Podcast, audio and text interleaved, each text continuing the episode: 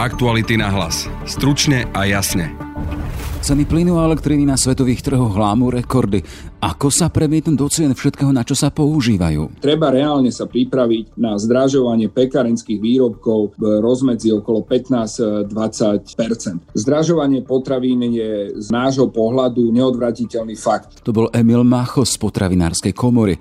Analytik Jozef Badida má prepočty, ako sa môžu pohyby na svetových burzách dotknúť našich domácností. Pre bežnú domácnosť, ktorá svieti elektrinou, iba ju využíva na bežnú spotrebu, tak tamto môže byť náraz buď okolo nejakých 40 €. O mnoho výraznejší nárast očakáva pri cenách plynu. Domácnosti, ktoré plynom prikurujú, ten nárast môže byť na úrovni 60 € približne. No a tie rodinné domy, ktoré reálne plynom kúria, no tak tam už ten nárast môže byť aj 160 €. Ten nárast bude zásadný, avšak naozaj záleží od toho, či ešte ÚRSO príde s nejakými korekciami tej ceny. Aké nástroje má štát, aby osedlal rozbehnutého energetického koňa?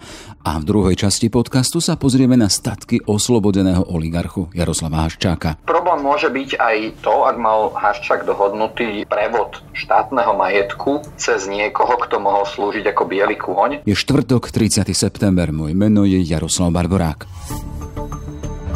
Myslieť pozitívne po mesiacoch pandémie nie je ľahké. Som Martina a aj napriek náročnému obdobiu sa teším na budúcnosť. Spolu so mnou aj väčšina Slovákov. Viete prečo? Lebo sebadôvera a optimizmus pozitívne ovplyvňujú našu budúcnosť. Už zajtra sme o krok bližšie k porazeniu vírusu, k vysnívanému bývaniu alebo ku šťastnej rodine. A nasledujeme svoje sny.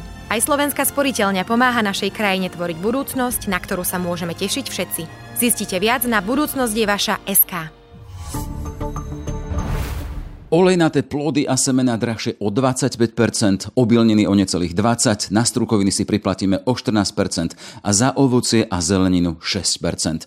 Nedávna správa štatistického úradu, ktorá len zachytila aktuálny stav vývoja cien v porovnaní s predchádzajúcim rokom. A k nej sa k nám zo všetkých strán valia správy o vystrelených cenách plynu na svetových trhoch, o zdražovaní pohonných látok či tlak na rast cien energií. Aká jeseň a zima nás čaká z tohto pohľadu? Ustoja to naše peniaze? Ženky. Téma pre Emila Macha a Jozefa Badidu, prvý šéf Slovenskej poľnohospodárskej a potravinovej komory, druhý expert na energetické témy.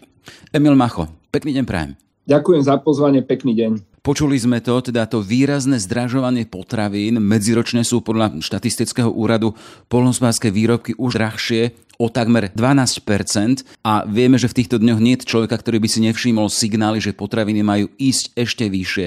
Tu len pripomeniem tie hlasy hydinárov, ovocinárov, pekári dokonca hovoria o nútenom zatváraní niektorých svojich výrobných prevádzok. Pán Macho, čo je za tým? Tak za tým je to, čo ste aj spomínali, rast cien základných komodít, z ktorých všetky potraviny vyrábame a čím krmíme naše zvieratá. Potom je to neúroda v niektorých obilniciach sveta, či už je to Južná Amerika alebo aj Ruská federácia a samozrejme s tým spojené ceny energií, to znamená plyn a elektrina. Ja ešte všetkým poslucháčom by som chcel povedať, aby sme z toho neurobili nejaké drama, že Slováci neunesú nejaké vysoké ceny potravín. Z nášho pohľadu ceny potravín nie sú drahé. Uvediem zopár príkladov na nejaký taký rámec.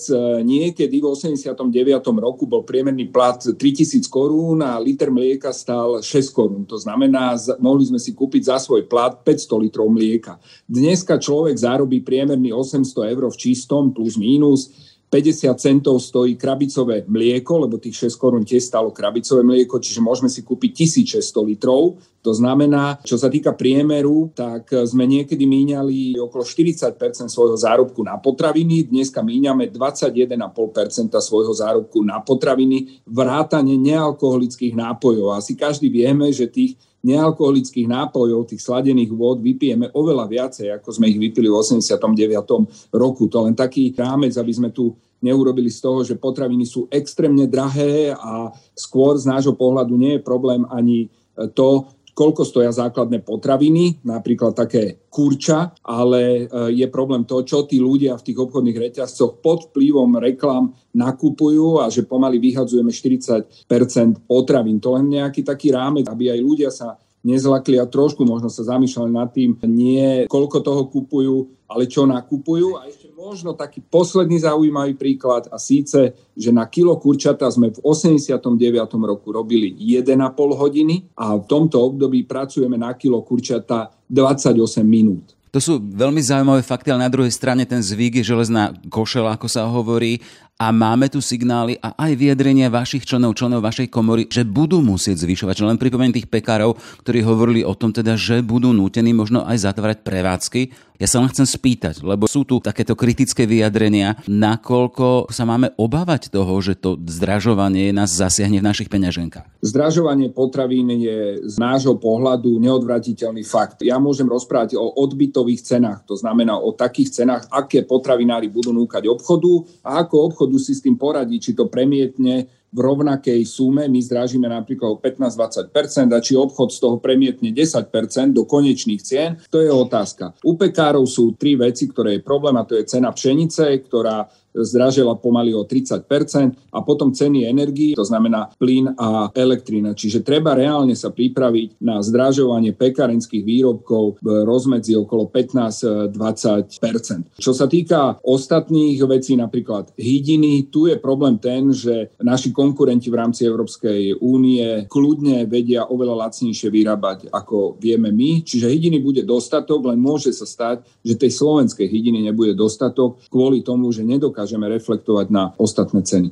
a respektíve na ostatných konkurentov. Tu som si všimol tú požiadavku farmárov navýšiť tú podporu alebo dotácie na úroveň tých okolitých krajín. To znamená, že oni dostávajú na svoju výrobu viac ako my? Jednoznačne. Celý potravinársky trh v rámci Európskej únie je skrivený. Treba si uvedomiť, že daňou za to, že si kupujeme rožok niekde za 8-9 centov, je to, že skoro 30% celého rozpočtu Európskej únie ide na dotácie pre poľnohospodárstvo a potravinárstvo. Keby tie dotácie neboli, tak ten rožok určite nestojí 8 až 10 centov, ale stojí možno 12-13 centov. A ten trh je tak skrivený, že v rámci európskych dotácií ten slovenský poľnohospodár dostáva menej, ale potom sú tu aj štátne podpory, či už sú to nejaké priame dotácie alebo legislatívne veci, čo sa týka zamestnávania, úľav na energiách, na exportných nejakých dotáciách. Čiže ten poľnohospodár a potravinár je dlhodobo znevýhodnený. Dlhodobo to hovoríme.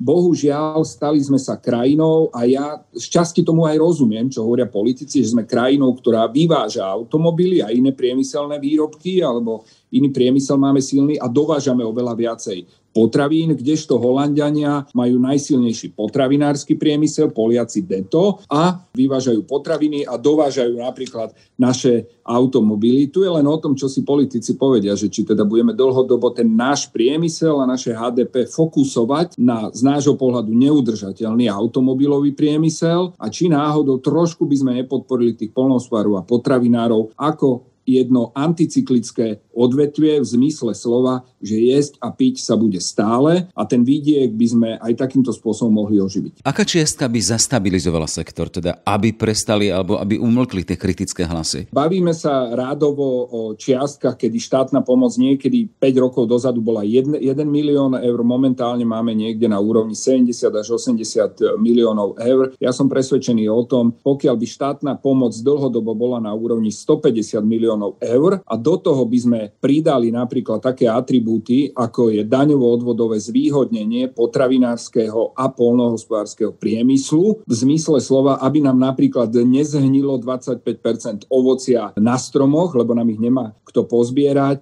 tak z dlhodobého hľadiska sa bajme o takejto sume. Čiže 150 miliónov a niektoré legislatívno-odvodové a marketingové veci. A tu chcem ešte podotknúť, je veľmi dôležitý, pán redaktor, aj marketing, taká edukácia toho spotrebiteľa, aby teda každý deň štát mu pasíroval kúpuj slovenské kvôli tomu, že jednak, že pomáha slovenskej ekonomike, ale druhá vec, aj chrániš planetu. Je to klišé, ale je to tak. Tie potraviny nám tu prúdia z druhej strany sveta a vieme, že pri tej doprave tá environmentálna stopa je veľká. No a do toho, akým spôsobom sa prejaví ten tlak, teraz počúvame plyn, elektrina, pohonné hmoty, to všetko vstupuje aj do vašich nákladov pri výrobe tých vecí. Čiže tá jeseň, keď hovorím o tých našich peňaženkách, čo máme čakať pri takýchto správach od poľnohospodárov, tých, čo vyrábajú potraviny? Každý jeden segment potravinárskej výroby bude zdražovať svoje odbytové ceny, ktoré budeme ponúkať obchodu a uvidíme, ako obchod, koľko preniesie z toho do cien, o 15 až 20%.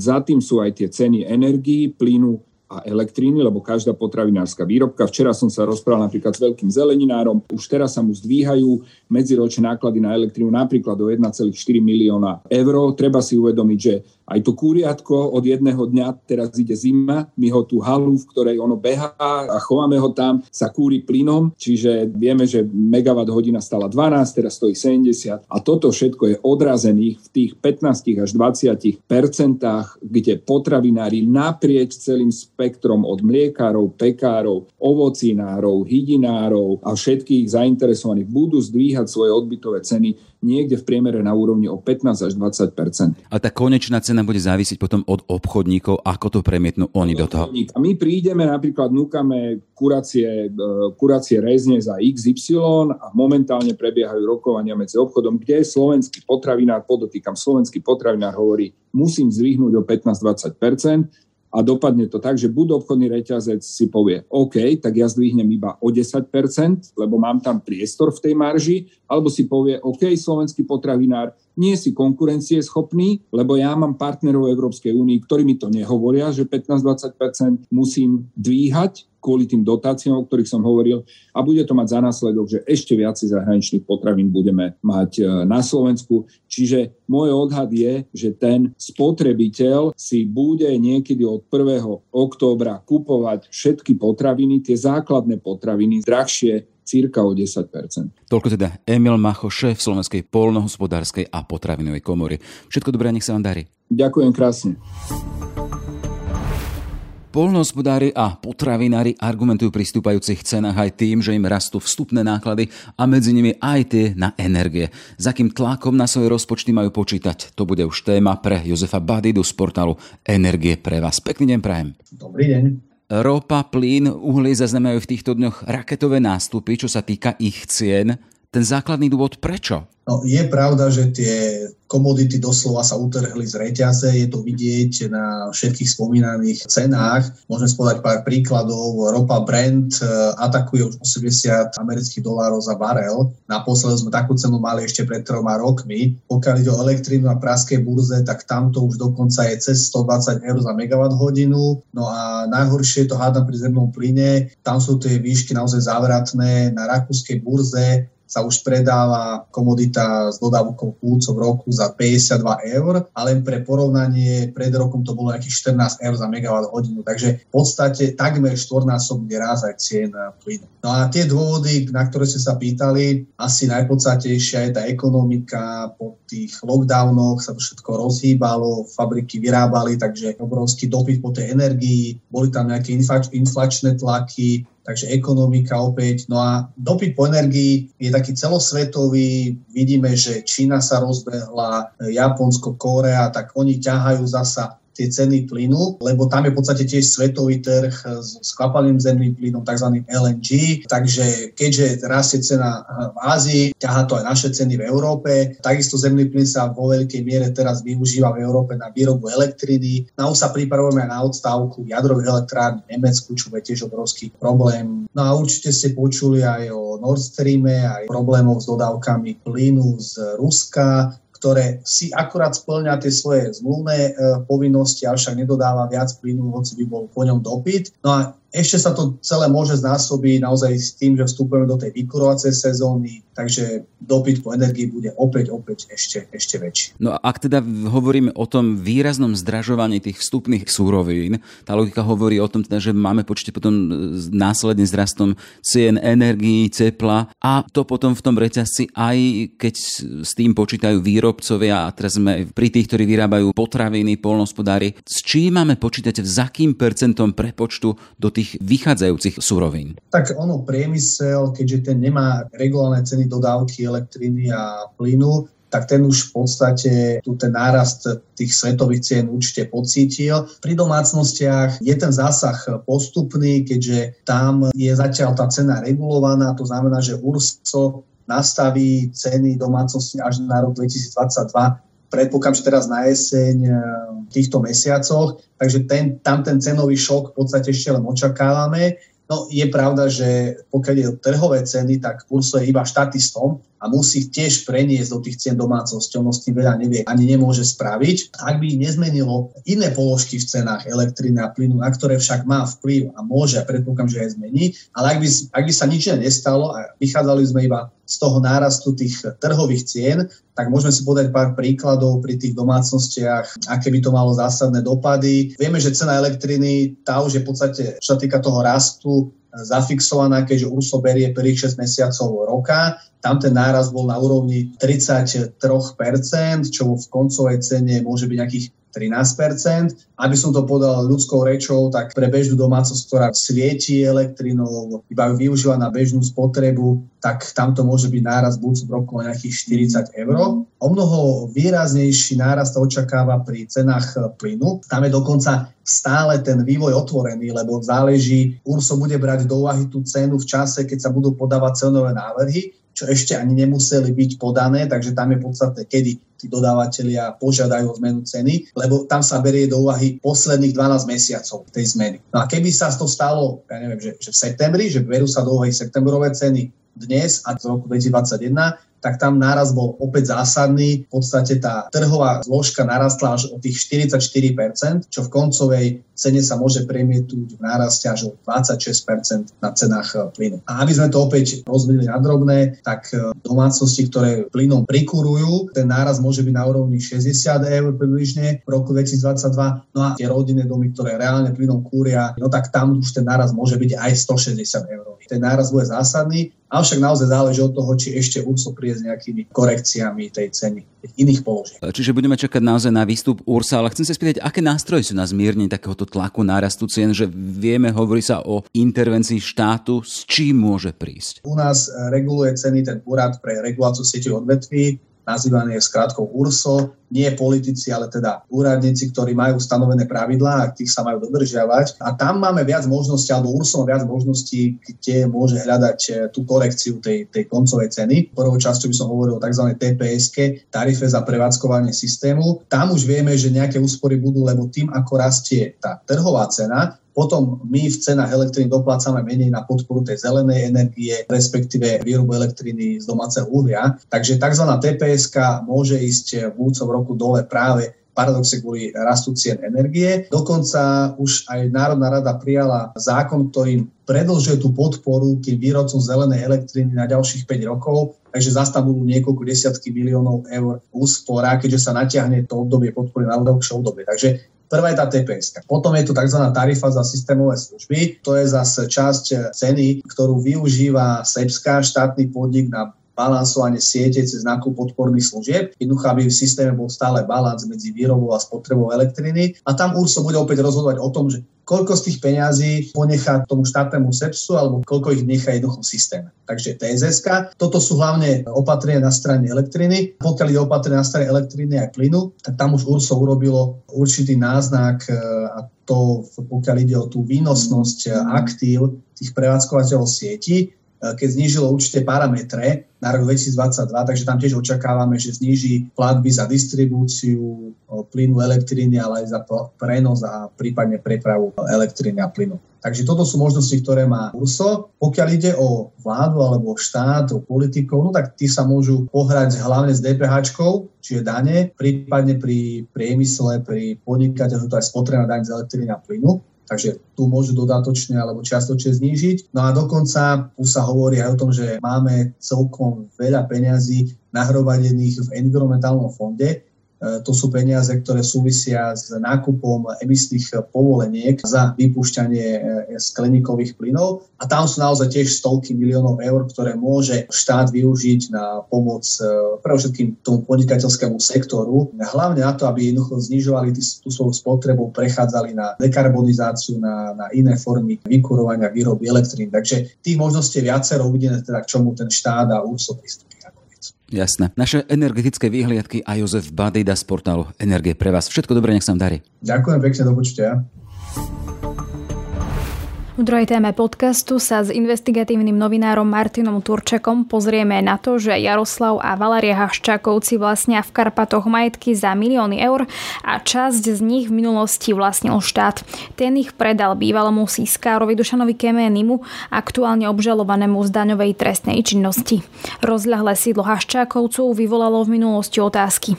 Viac už k tomu povie Martin Turček. Martin, vítaj. Ahoj, Denisa. Píšeš dnes text o tom, že časť pozemkov Jaroslava a Valérie Haščákovcov na Záhorí vlastnil v minulosti štát a že ten náš štát, respektíve lesy Slovenskej republiky, ich predali bývalému siskárovi Dušanovi Keménimu. A tá moja úvodná otázka je, že čo je na tom, že Haščákovci si niečo také kúpili od Dušana Kemenyho? To je asi jeho osobná vec, nie je to tak? Samozrejme, že to je jeho osobná vec, ale s kolegyňou Anna Mariou Dmelovou na to upozorňujeme preto, lebo v prípade Kemény ide o mimoriadne toxickú osobu, ide o človeka, ktorý bol v minulosti šéfom 52.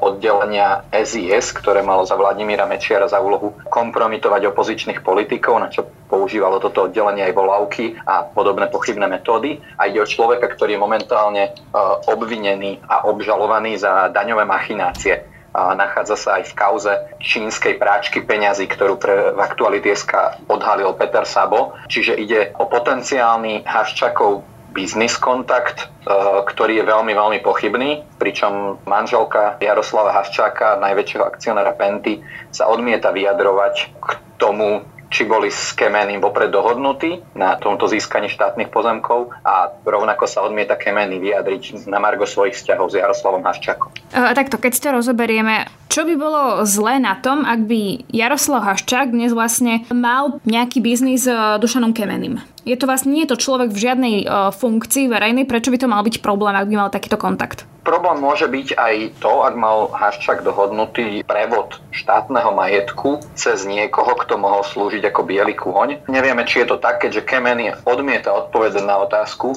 či tie pozemky od štátu získal len za účelom predaja Haščákovcom na základe predchádzajúcej dohody, alebo sa tá dohoda uzavrela neskôr, ako Kemený tieto pozemky získal od štátu.